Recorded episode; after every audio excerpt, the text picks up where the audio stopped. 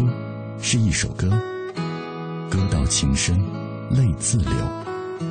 书如一樽酒，酒将醉时笑与愁。书像一杯茶，茶香袅袅情悠悠。FM 一零六点六，品味书香，每晚九点到十点，准备好书，在这里等你。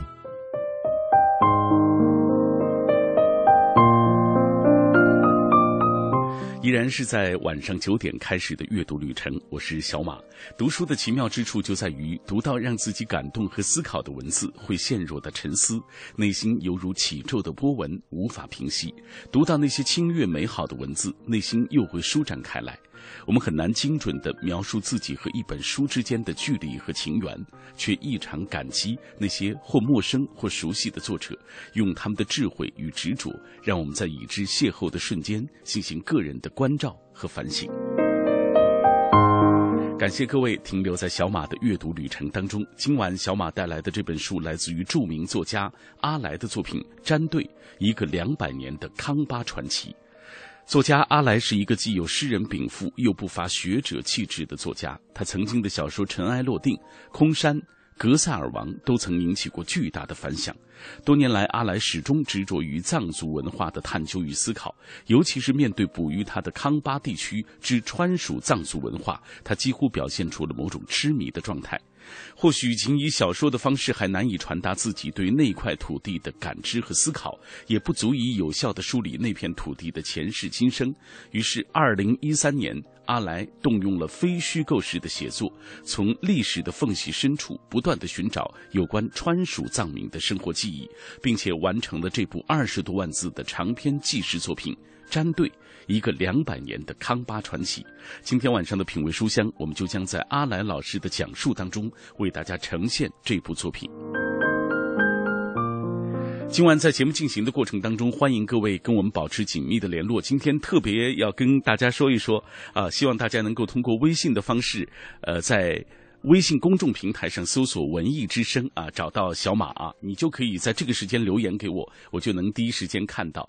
呃，同时微博参与的方式还是新浪微博中搜索“品味书香”或者“小马 DJ” 就可以找到我们了。今天晚上我们要聊的这个话题就是，请大家来说一说你读过的阿来老师的作品以及感受。多年来，阿来始终执着于藏族文化的探求与思考，他的作品也和哺育他的那片土地啊有关系，像《尘埃落定》《空山》。格萨尔王等等啊，今天晚上就来说一说你读过的阿来的作品和感受。通过微信或者微博的方式，呃，特别再说一下，微信的方式就是参与的方式，微信公众平台上搜索“文艺之声”，微博参与的方式，新浪微博中搜索“品味书香”或者“小马 DJ” 就可以找到我们了。当然，在今天节目的开始，按照惯例，我们还是要先来关注今日阅读观察。今日阅读观察。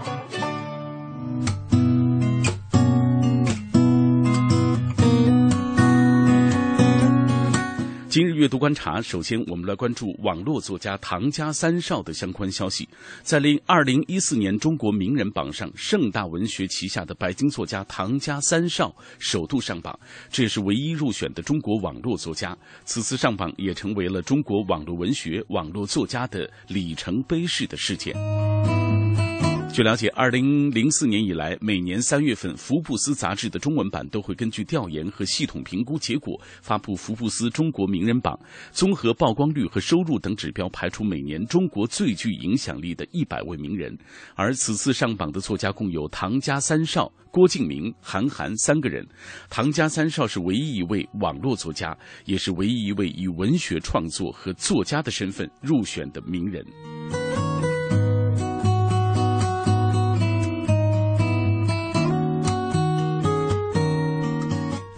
好，接下来关注盗墓悬疑小说《鬼吹灯》即将改编成电影的消息。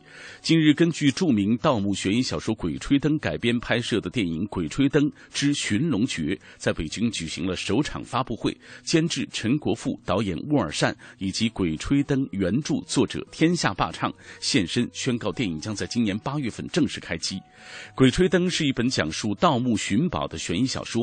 导演乌尔善表示：“小说中有的东西我们都会有，只是会。”以可信的方式来呈现。那据了解，从筹备之初，沃尔善就没选择以好莱坞那种魔幻片的固定模式来拍摄该片。为此，沃尔善花了两年时间对墓穴文化等做了大量的考据和研究。沃尔善说，他要让电影中出现的地宫、机关，甚至是一草一木，都在现实的世界中找得到出处。再来关注纯文学杂志《人民文学》推出以徐浩峰领衔的武侠题材作品专辑的消息。最近，国内最权威的纯文学杂志《人民文学》推出了以徐浩峰领衔的武侠题材作品专辑。主办方称，希望人民文学的推动能让新生代武侠文学形成一个小高潮。人民文学副主编作家邱华栋认为，武侠小说在全媒体时代不可能和金庸笔下的冰冷兵器时代一样。金庸的武侠小说是依托中国大历史背景写的，不可能在今天复制。新的小武侠小说需要另辟蹊径。我们来听一下作家徐浩峰怎么说。他表示，他的武侠题材写作与金庸、古龙等上一代作家有着本质的不同。上世纪八十年代的武侠热是中国人寻找自信的反应，写作者和读者都在追求一种极大的浪漫的情怀和骄傲感。但是现在的读者感兴趣的是祖辈人真实的生活，是历史的准确性。因此，他说他的写作的核心不是想象，而是采访当事人和查阅历史文献。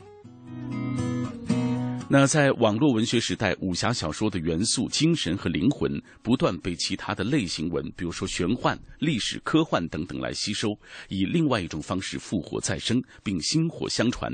这是未来武侠发展的主要路径之一。评论家庄庸就说，第二个路径就是其内涵和外延都要拓展，要积极汲取其他类型的优秀元素。庄庸认为，网络时代的新武侠文学代表着当下网络新生代的自我努力，他们正在假借新武侠之名，讲述自己想象与体验之事，诠释一代人的精神状态。话语的方式、思想内涵，比之于传统武侠，网络时代的新武侠，在人物、情节、背景、语言、想象、主题、象征、哲学和类型等方面，都已经发生了变革，以记录网络新生代正在发生的语言革命、思想革命和生存形态的革命。好，最后我们来关注一个文学活动，感兴趣的朋友可以去参加。五月十一号，也就是本周日的十四点到十六点，位于复兴门百盛购物中心北楼六层的雨风书屋将会推出主题为“无私的时代”。今天我们为什么读阿伦特的沙龙活动？活动嘉宾有清华大学社会学系的教授郭余华，以及万盛书园的创办人刘苏黎。好，以上就是二零一四年五月七号的今日阅读观察。这里各位听到的是小马带来的品味书香节目，夜色中一起分享阅读的美好，夜色中一起展开思想的旅程。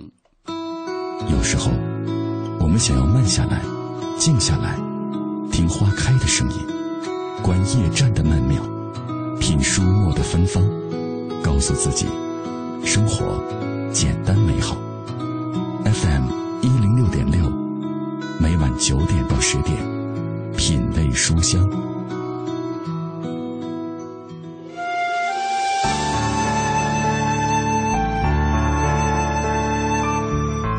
他出生在一个偏远的藏族村寨，他是一位用汉语写作的藏族作家。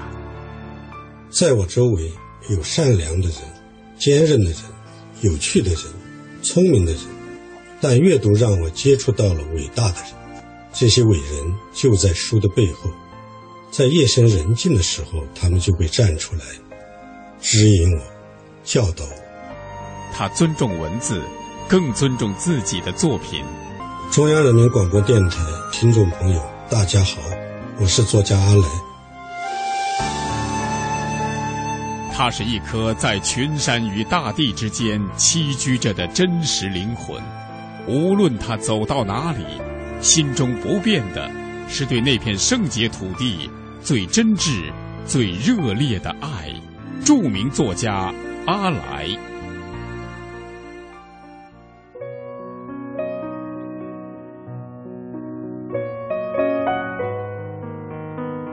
今晚我们为大家介绍的这本书，就是著名作家阿来的作品《詹队：一个两百年的康巴传奇》。作为一名藏族人，阿来的作品当中带着浓浓的藏族风情，保留着原汁原味的川藏特色。这不仅是因为他出生、成长，并且长期生活于四川藏族地区，更是得益于他个人的修养以及多年来对川藏历史民俗的坚持研究。他创作的长篇小说《尘埃落定》《空山》《格萨尔王》等，为我们展现了恢宏扩大的西藏历史。他为什么这么关心历史？他又是怎样开始以写藏族人民的历史生活为主的？我们来听一听阿来老师自己怎么说。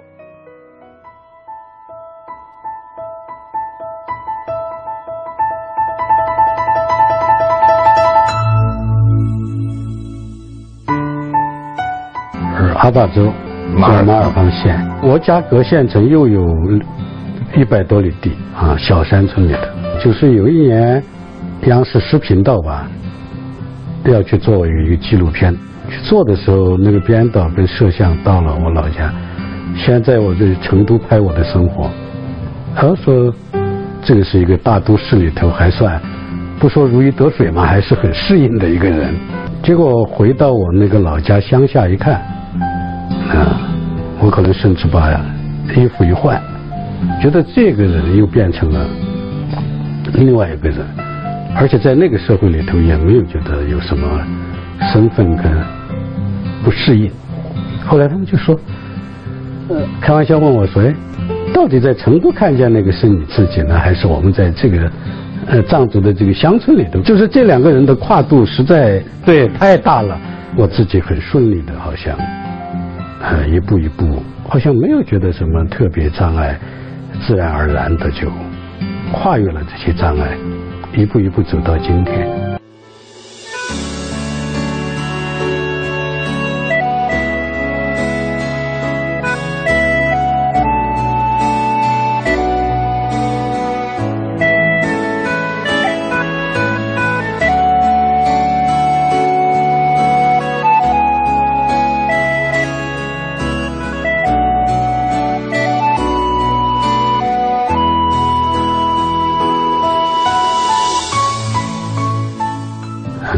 年恢复高考，但那个时候我初中毕业又不敢考大学，就去考那个中专。刚好开始改革开放，就是我们中国古典文学已经开放开了，第二个外国的一些文学也开始进来了。所以那个时候我自己主要还是在读中国的古典跟读外国文学，因为首先不是说我一定要写小说，可能我写小说路径跟别人不一样。就是我会做大量的这个相关这些题材的研究，因为那段时间我是对我们当地的地方史，因为我觉得今天中国人我们知识里头好像有一些缺陷，就是我们知道大历史、宏观叙事啊，中国革命啊，这个那个古代啊，皇帝啊，但是我们缺少那个。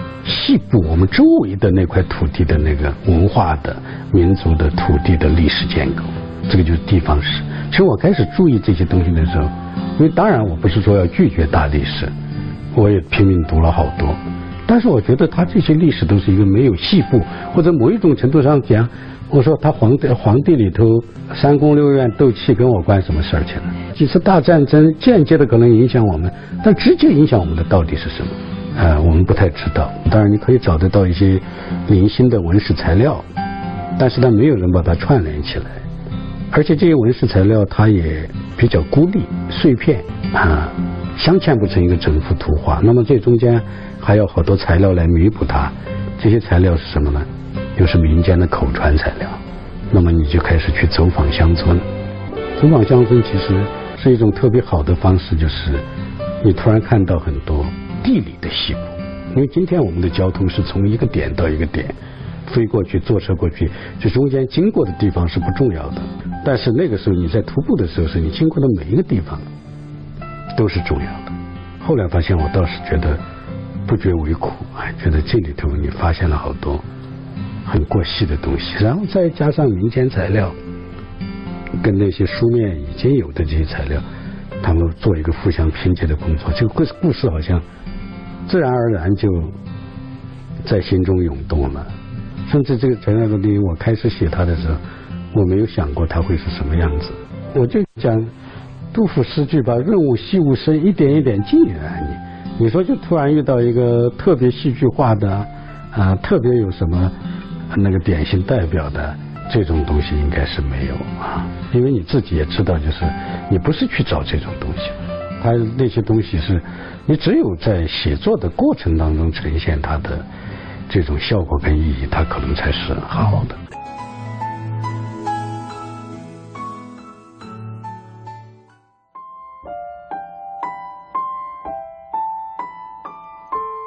刚才我们听到了著名作家阿来啊，介绍了自己当初开始写啊西藏人民生活的这个历史啊生活为主的这样一些题材作品啊，这也是他最初走上文坛啊，并且确立他在文坛地位的一些重要的作品。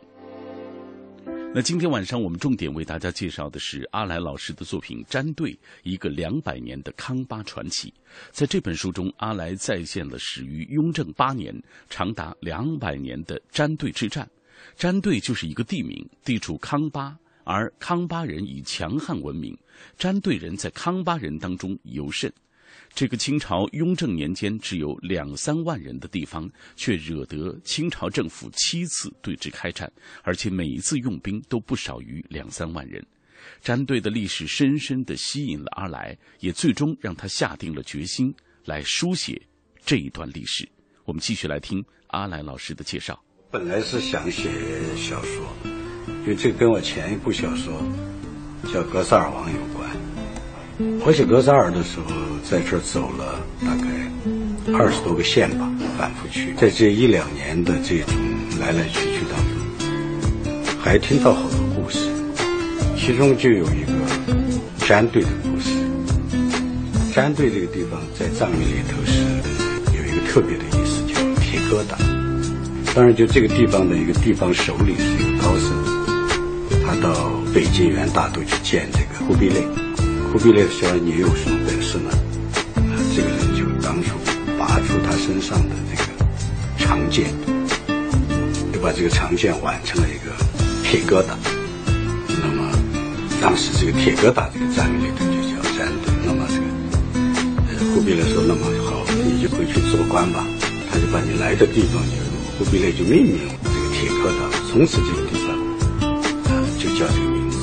我是想就这样一个传说。故事，在德塞尔王以后去写一部这样的一部关于他的小说，民间传说很生动、很动人，里头有很多意思。但是我去了以后，发现它其实不是一个民间传说，它就是一个当地实实在在发生过的历史事件啊，在藏区发生的很有名的历史事件。而且牵涉到好多人物，大家知道，这个时候，在中国刚是打完鸦片战争不久，牵涉到道光皇帝。我们也听说过一个人牵涉到这个鸦片战争的时候，投降派叫琦善，当钦差大臣。定完南京条约也被道光皇帝罢免，就是其实是投主战的所谓投降派都被罢免。但罢免以后不久呢，道光皇帝其实又重新把。这个林则徐又重新启用，同时又把这个琦善两个人，琦善又重新启用，启启用琦善重新启用就是发配发到西藏当驻藏大臣，就就是用我们今天话讲，也是一个部正部级干部。他驻藏大臣当了不久，就那又来任我们这个四川总督，相当于又是重新启用它，但他就是在这个从西藏回到。四川来的路上，就在今天甘孜境内，我说路不通了，这个地方路不通，路到什么事情呢？就是遇到大队这个山队的截断了四川到这个西藏的川藏大道。这个时候他才主张来镇压，清廷跟这个西藏政府联合，西藏地方政府联合起来来镇压这个布鲁曼他们的后割据势。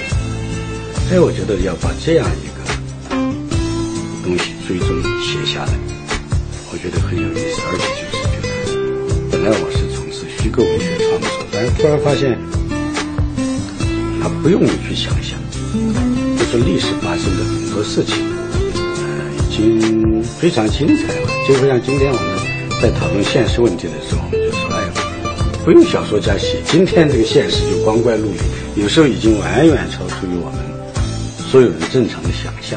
他其实看那个历史也有这么一点想法，就是好多事情是那么不可思议，那样匪夷所思。如果是，甚至如果是有些时候想是，如果是一个小说家把它虚构出来，读者可能还要问说，是不是真的？你编的吧？哎，但是历史事实当中，你到了这种档案到民间深入当中去，发现了什么？历史也是过去的现实，嗯，而且跟今天的现实有很映照的地方，所以我觉得都不用虚构了。所以我就觉得把它这些脉络理清楚，把这些事实重新。呈现出来就是沉睡在档案里头，呃，沉睡在这些传说里头，因为民间的传说也慢慢在消失，呃，把它打捞出来，固定成为一个新的文本，对我来说还是最新的常识。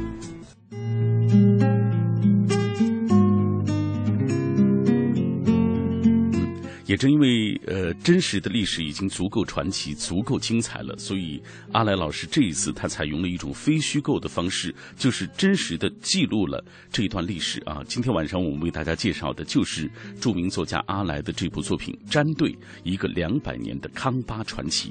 呃，在我们节目进行的过程当中，也欢迎大家通过微博和微信的方式来跟我们保持紧密的联络。今天晚上我们要特别重点来关注一下微信的参与啊，呃，微信。参与的方式要提醒各位，就是在微信公众平台上搜索“文艺之声”，而微博参与的方式，新浪微博中搜索“品味书香”或者“小马 DJ” 就可以了。再次提醒一下，就是过去我们“品味书香”的微信已经现在停用了，我们现在统一都用我们“文艺之声”的微信。呃，它就是在微信公众平台上搜索“文艺之声”这四个字就可以了，你就可以第一时间留言给我。这样，我们还是先来看一看大家在微博当中的互动。天空之城说，读大学的时候，老师要求获得啊读获得茅盾文学奖的作品，因为天空之城是读中文专专业的，所以他在那个时候读了阿来老师的《尘埃落定》，读他的作品有一种截然不同的感觉。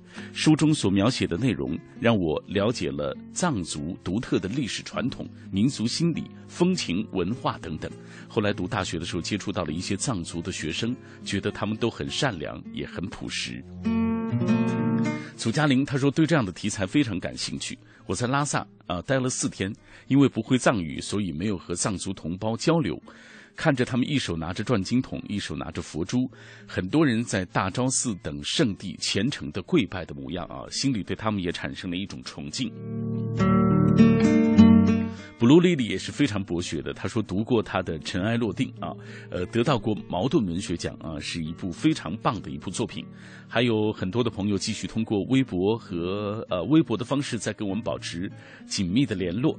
呃，当然今天晚上我们也邀请各位能够参与到我们用微信啊这样交流的一种方式当中来。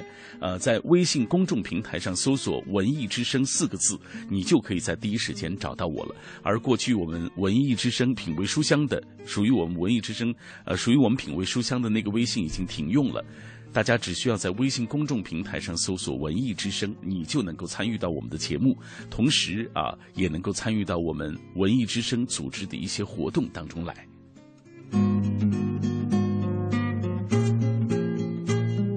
好，各位此刻听到的是小马带来的品味书香节目，我们今天晚上为大家带来的这本书是著名作家阿来的作品《粘对》。一个两百年的康巴传奇，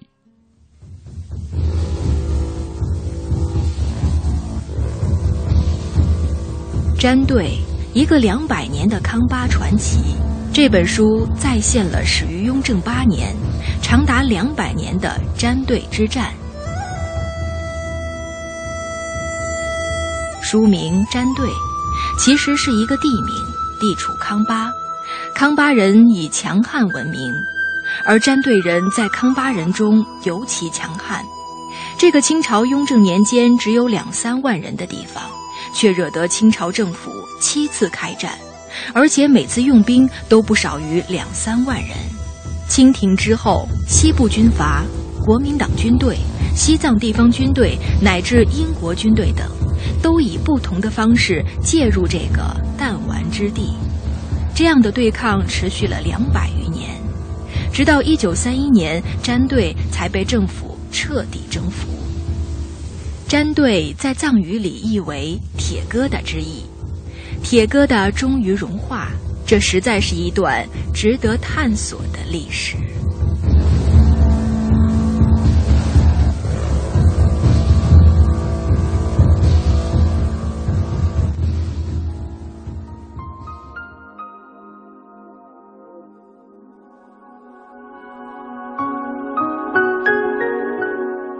汽车配件用品到西国贸汽配基地西南三环丰益桥西。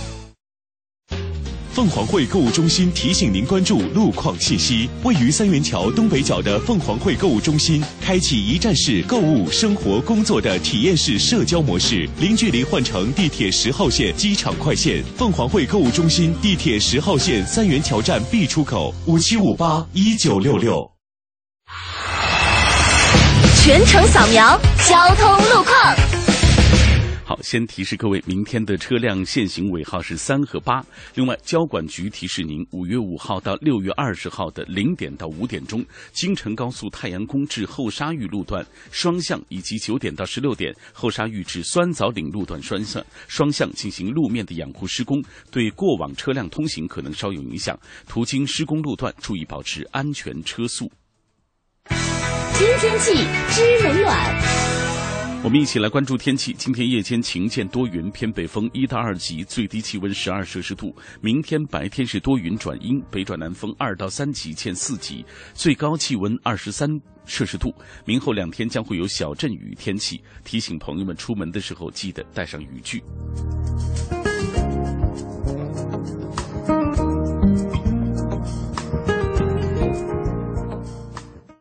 人保电话车险邀您一同进入海洋的快乐生活。我的车友朋友们，你们还为出险修车、理赔、车辆年检东奔西跑耽误时间吗？自从咱的车上了人保电话车险，验车有人代办，车辆剐蹭有人代管，修车也不用垫钱，北京三百多家 4S 店直赔。关键是商业车险不但少花百分之十五，还送大礼包呢。啥？电话多少？四零零一二三四五六七，人保电话车险，赶紧存上，立刻打啊！欢迎收听海洋的快乐生活。大家好，我是海洋。说化学课上，老师呢就讲了这个人造纤维，人造纤维有很多种。朋同学们，人造纤维啊有很多种，比如说呀，我们常见的这个丝袜，就是人造纤维。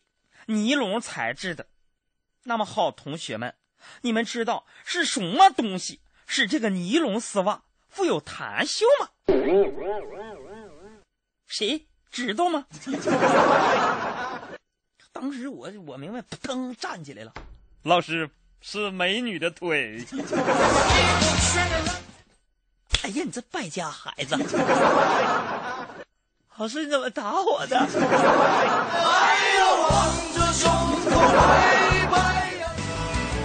海洋的快乐生活，下个半点见。海洋的快乐生活由人保电话车险独家冠名播出。电话投保就选人保。四零零一二三四五六七。托尔斯泰在阅读中发现智慧的钥匙，惠普尔在阅读中找到人生的灯塔，高尔基在阅读中收获生活的伴侣。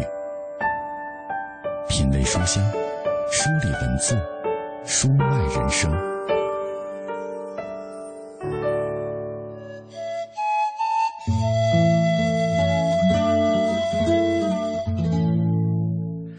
每天我们都会读一本书给你听，有时候是我自己的娓娓道来，有时候也是请到作者的深入解读。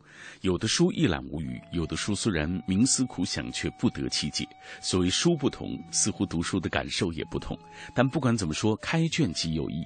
即使忙碌如你，没有太多的时间翻一翻书、品一品书，但是能够在每晚的这个时间打开收音机听一听我们的节目，我想也一定会有一些收获的吧。哈哈，自己给自己的节目找了一些功能和笑处啊。呃，那今天晚上小马带来的这本书是来自于著名作家阿来的作品啊，《詹队》，一个两百年的康巴传奇。作家阿来是一个既有诗人禀赋又不乏学者气质的作品。他曾经的小说作品像《尘埃落定》。空山、格萨尔王等等，都曾引起过巨大的反响。多年来，阿来老师始终执着于藏族文化的探究与思考，尤其是面对哺育他的康巴地区之川蜀藏族文化，他几乎表现出了某种痴迷的状态。而今天我们为大家介绍的这本书啊，是他动用了非虚构式的写作，从历史的缝隙深处。不断寻找有关川蜀藏民的生存记忆，完成的这部二十多万字的长篇纪实作品《战队》，一个两百年的康巴传奇。那今天在我们节目进行的过程当中，也欢迎各位通过微信和微博的方式来跟我们保持紧密的联络。特别提示各位啊，我们的微信参与的方式已经发生了改变，从五月一号开始，我们统一的。微信参与的方式就用我们文艺之声的官方微信了，在微信公众平台上搜索“文艺之声”，你就可以在第一时间留言给我。微博参与的方式是新浪微博中搜索“品味书香”或者“小马 DJ”，你就可以找到我了。来，我们看一看大家的留言吧。嗯，微信当中已经有很多朋友了。呃，这位自然他说“尘埃落定”啊，呃，非常喜欢这部小说。它主要讲宗教所带来的文化和生活态度的不同吧。呃，这本书。其实从根本上来说啊，这个藏族他们可能和我们的这个汉族当中有一些生活的习惯呀，呃，这些可能都是不同的。但是从自古以来，其实藏族啊，这这个整个西藏地区，它是我们中华民族不可分割的一个重要的地方。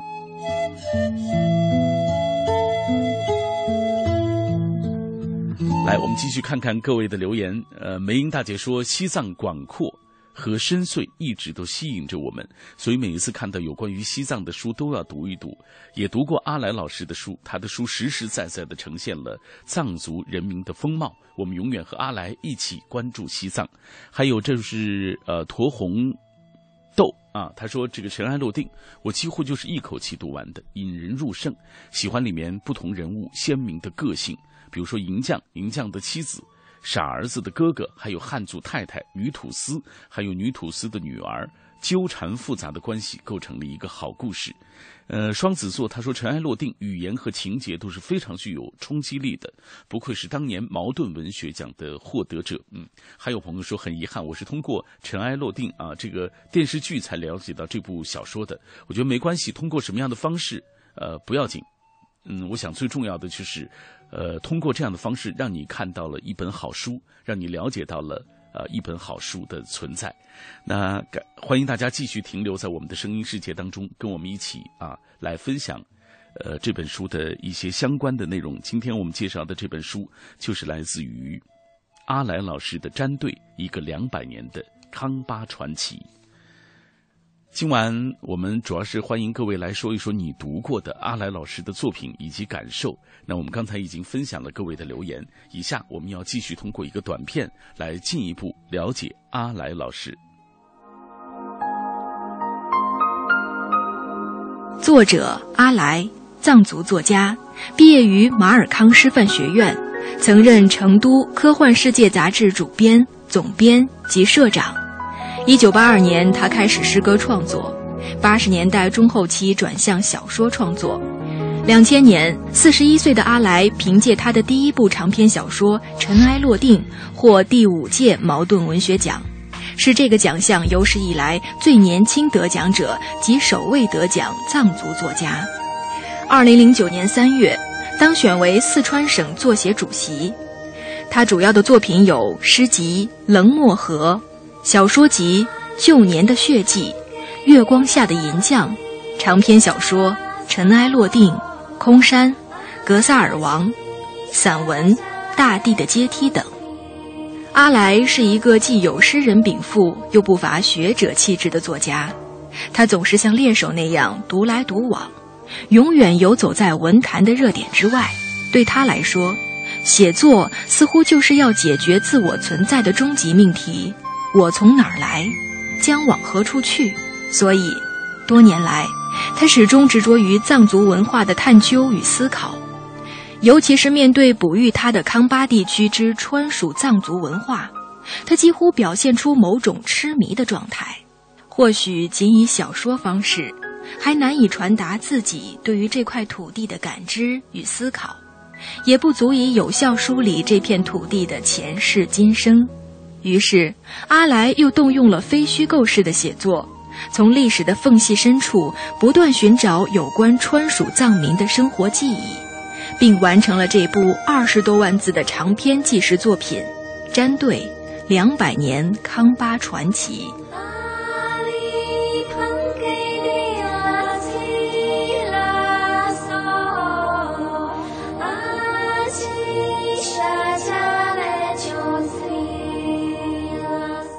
今晚我们为大家介绍的这本书是著名作家阿来的作品《詹队：一个两百年的康巴传奇》。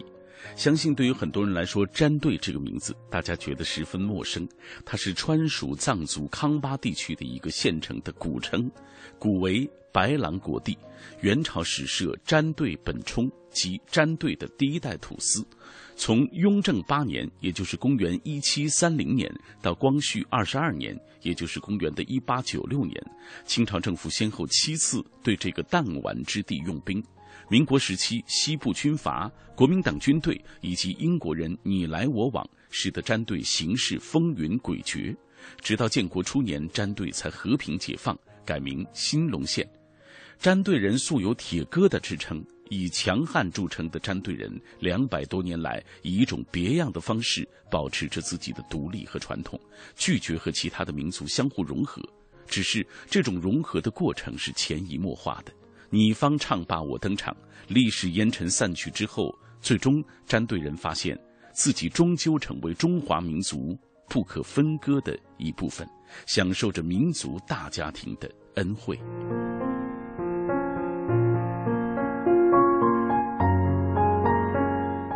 阿来的这部《战队》虽然是一部没有虚构成分的纪实作品，但康巴地区两百年的历史也称得上惊心动魄，比小说要更生动，比历史更传神。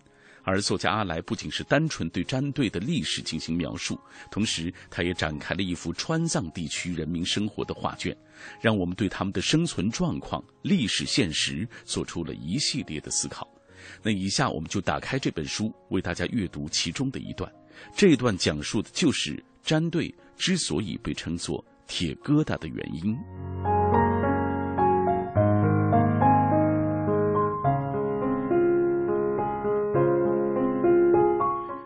到詹队，问当地人：“詹队一词到底是什么意思？”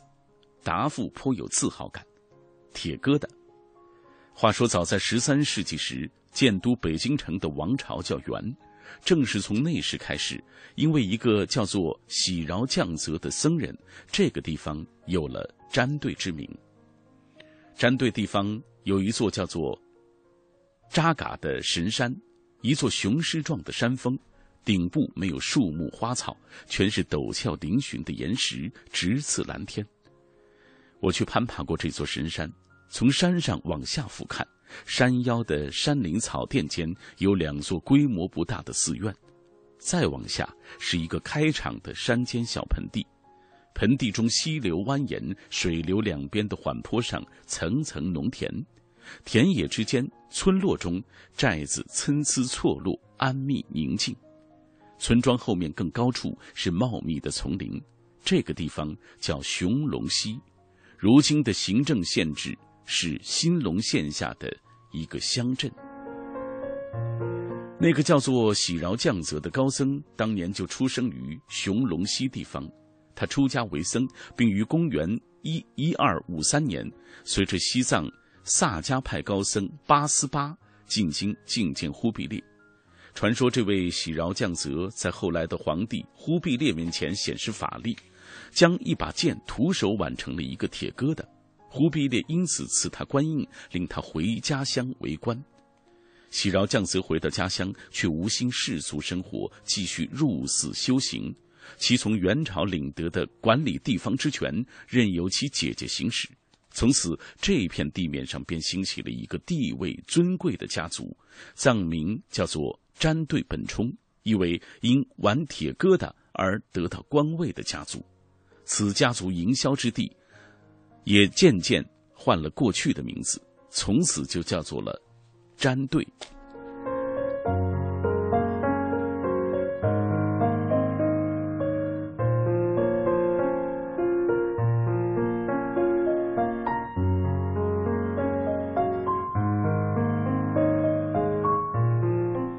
詹队地处康巴，而康巴人一向称强悍，而詹队在康巴人当中更以强悍而著称，当地人也以此自豪。詹队就是一块铁疙瘩。到了清代，我们几次战争故事里的詹队土司豪酋，在当地传说与藏文文书当中，都说是喜饶降泽这一家族的血脉相传。事实果真如此？还是后来者提自己构造高贵血统已经难以考究了。詹队家族得到元朝封赐之后，便离开偏在詹队西南一隅的雄龙溪，到了詹队中心地带的热鲁地方，也就是今天兴隆县城的所在地，于一二七零年修成热鲁关寨。由于热鲁伸向雅龙江边的山梁像一条龙形，关寨恰好建在这个龙头之上。加上又是喜饶降泽的姐姐代为执政，所以此寨藏语称为卓莫卡，意思就是母龙寨。其后三百多年，这个家族的事迹渺不可考。到了雍正、乾隆年间，上下詹队两家土司都声称自家的血统更高贵，都是由那个手挽铁疙瘩的詹队本冲一脉相传的。只是因为后来家族日渐壮大，才分为两支。分别统治着上下詹队，也就是被清朝册封的上下詹队两家土司。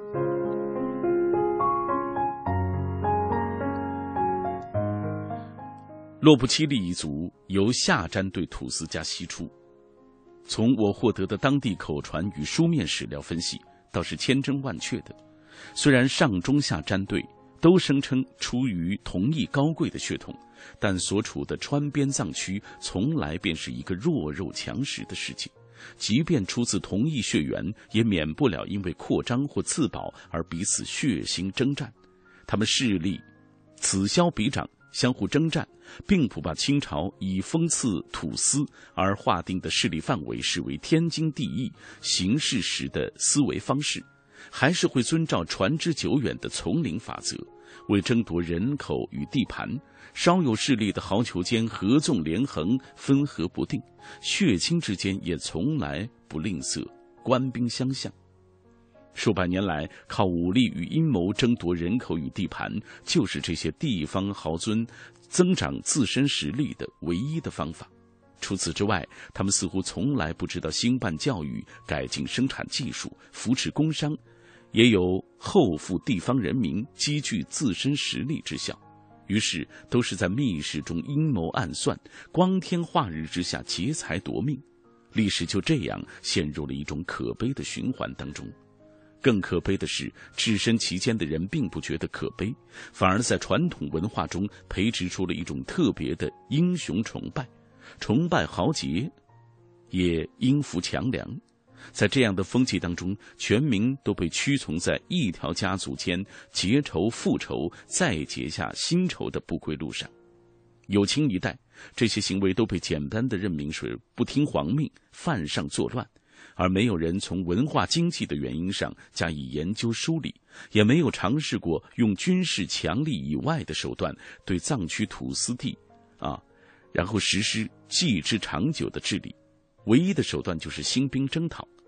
但川边藏区地域辽阔，部族众多，即使大清国力最盛时，也只是选择一些典型的重点打击，大面上的事情还是只能听其旧习相言。当地豪门各自拥兵割据，彼此征杀的情况，并无多大的改观。即以詹队为例，清代雍正、乾隆两次用兵进剿，也只是致使下詹队土司势力衰弱。一直被上下詹队压制的中詹，便趁势而起。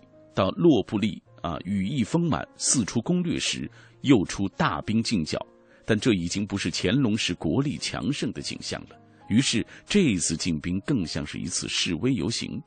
中詹队的势力并未受到大的损伤，若不妻利，销声匿迹不几年，他的第三个儿子贡布朗家复又横行于詹对地面。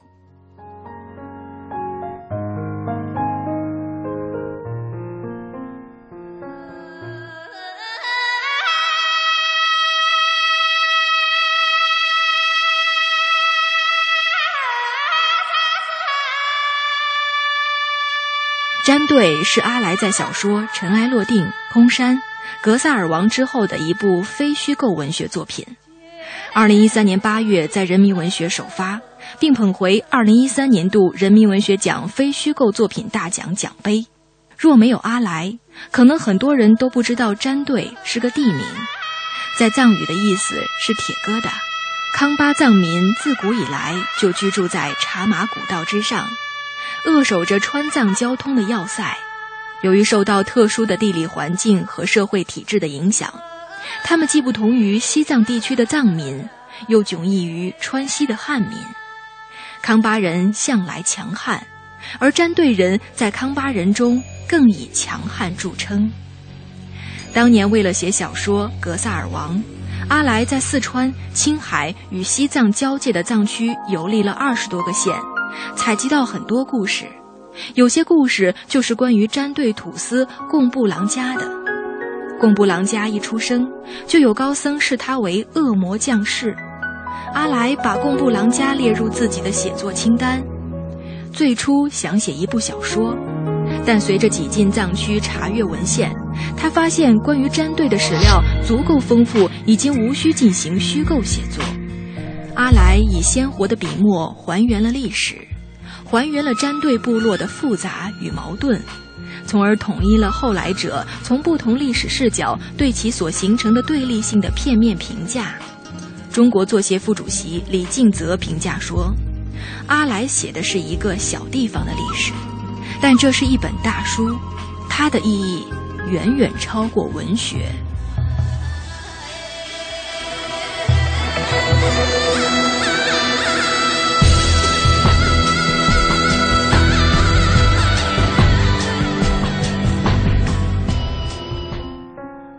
在我们今晚为大家介绍的这本书《詹对一个两百年的康巴传奇》当中，作家阿来完全站到了自己的民族情感之外，写到了封闭的康巴地区里历史的无奈停滞和轮回，以及对这种停滞和轮回的原因的思考，同时也展现了汉藏交汇之地的藏民独特的生存境况，并且借此传达了他对川蜀藏族文化的现代反思。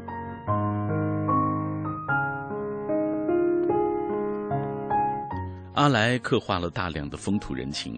书中写道：贫穷的詹队人长久以来有一个独有的剽悍的风俗，就是为了改善生活而到邻近的土地或大道上夹霸，也就是劫掠的意思。当劫掠的对象是中央政府的官员，或是詹队人的野心膨胀，干脆兼并了邻近的土司的时候，就不得不引起战争。阿来还描写了川边藏区土司制度的前世今生，受封土司要编造户口清册，以此为基础确定向清廷缴纳贡赋的数目，数量不大，只是象征性的。朝廷要的就是一个俯首称臣的意思。阿来以本书的主角詹队为例，雍正六年，上詹对土司所辖户数四百二十八户，纳赋额折银十六两。乾隆年间，中詹对土司因为户数稀少，不纳贡赋，也颁给印信号纸。阿来带着对现实的质疑去打捞历史的记忆，将近些年来兴起的非虚构文体由现实延伸到了历史当中。关于这次写作，阿来说，是因为觉察到这部地方史正是整个川蜀藏族地区几百年、上千年历史的一个缩影，一个典型的样本。阿来将历史的灵魂注入文学写作当中，使詹对的历史得以复活，民族精神借此飞翔。阿来大概没有想到，他的这次写作无意中也起到了拓宽非虚构写作空间的启示作用。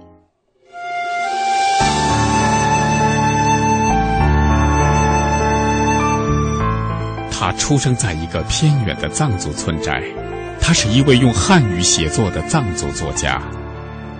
在我周围有善良的人、坚韧的人、有趣的人、聪明的人，但阅读让我接触到了伟大的人。这些伟人就在书的背后，在夜深人静的时候，他们就会站出来，指引我，教导我。他尊重文字，更尊重自己的作品。中央人民广播电台听众朋友，大家好，我是作家阿来。他是一颗在群山与大地之间栖居着的真实灵魂，无论他走到哪里。心中不变的，是对那片圣洁土地最真挚、最热烈的爱。著名作家阿来。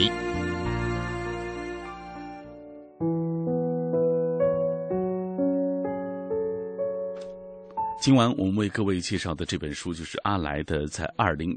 一三年啊，颇受到好评的一部著名的作品，就是《战队：一个两百年的康巴传奇》。呃，这本书也在二零一三年收获颇丰，获得了多项大奖。我们来看一下啊，有一位朋友霍海人也是我们的老朋友了啊。他说，关于战队的历史啊，其实是在二二月河老师的《雍正皇帝和乾隆皇帝》当中听到过这个名字，以为只是一个队伍。看来我是读书不求甚解。呃，哈哈，其实已经很不容易了啊！就是我们对于战队的历史，说实话，从今天读完了小说，我们记住了这样一个战队这个历史上的地名，它以一种全新甚至受人瞩目的方式，向我们讲述了它的前世今生。在阅读当中，有那么一些时刻，历史和现实的界限变得异常的模糊，历史的焦虑仍然笼罩在现实之上。那今天的西藏仍然是一个非常迷人的地方。之所以迷人，是因为它与众不同，它未曾中断的宗教的传承，它流淌在血液里的独特文化、独特的文化，依然在续写着属于自己的那些传奇。品味书香，我们今天为大家介绍的就是阿来的作品《詹队：一个两百年的康巴传奇》。呃，继续有很多朋友在跟我们分享他们在。听到这本书的呃时候的一些感受，嗯，我们也看到，比如说埋斯也写到，呃，通常写一些真实的生活，啊，写真实的老百姓生活的书，就能够引起读者的很多遐想，因为大家透过这样的真实的历史，看到了一路走过来的那些生活的印记，那些情感的印记，那些历史的印记。今晚的节目就到这里，感谢各位的收听。